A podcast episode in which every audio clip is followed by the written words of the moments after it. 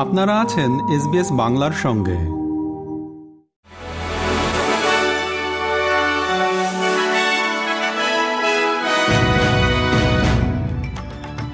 SBS Bangla.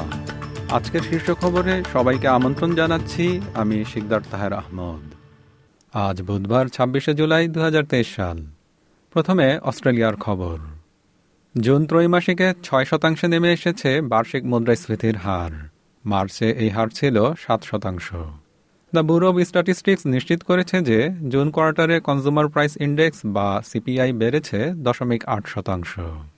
West অস্ট্রেলিয়ার change বিচে আটকা পড়ে অন্তত একান্নটি তিমি মারা গেছে।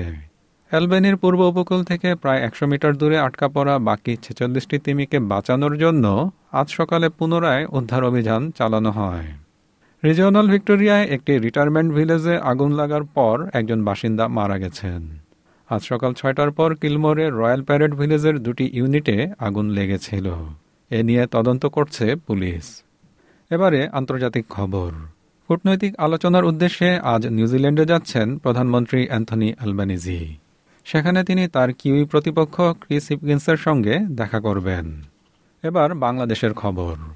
সফররত ইউরোপীয় ইউনিয়নের মানবাধিকার বিষয়ক বিশেষ প্রতিনিধি ইমন গিলমোর বলেছেন, তারা বাংলাদেশে গণতান্ত্রিক পরিবেশ এবং একটি অবাধ ও সুষ্ঠু নির্বাচন দেখতে চান। গতকাল মঙ্গলবার পররাষ্ট্র প্রতিমন্ত্রী মোহাম্মদ শাহরিয়ার আলমের সঙ্গে বৈঠকের পর তিনি একথা বলেন। খেলার খবর, ক্রিকেট। অবসরের গুজব উড়িয়ে দিচ্ছেন ডেভিড অর্নার ওভালে পঞ্চম অ্যাশেস টেস্ট তার শেষ টেস্ট হওয়ার সম্ভাবনা নাকচ করেছেন তিনি। এর আগে অনুমান করা হয়েছিল, তিনি এবং প্রাক্তন অধিনায়ক স্টিভি স্মিথ নতুন বছরের টেস্টের পরে অবসর নিতে পারেন। লন্ডনের ওভালে আগামীকাল বৃহস্পতিবার ফাইনাল টেস্ট শুরু হবে।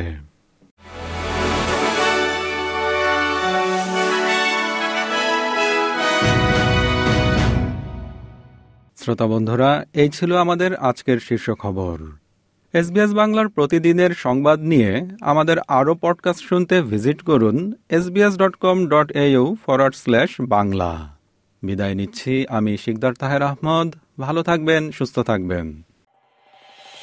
এরকম স্টোরি আরও শুনতে চান, শুনুন Apple podcast Google podcast Spotify কিংবা যেখান থেকেই আপনি আপনার পডকাস্ট সংগ্রহ করেন।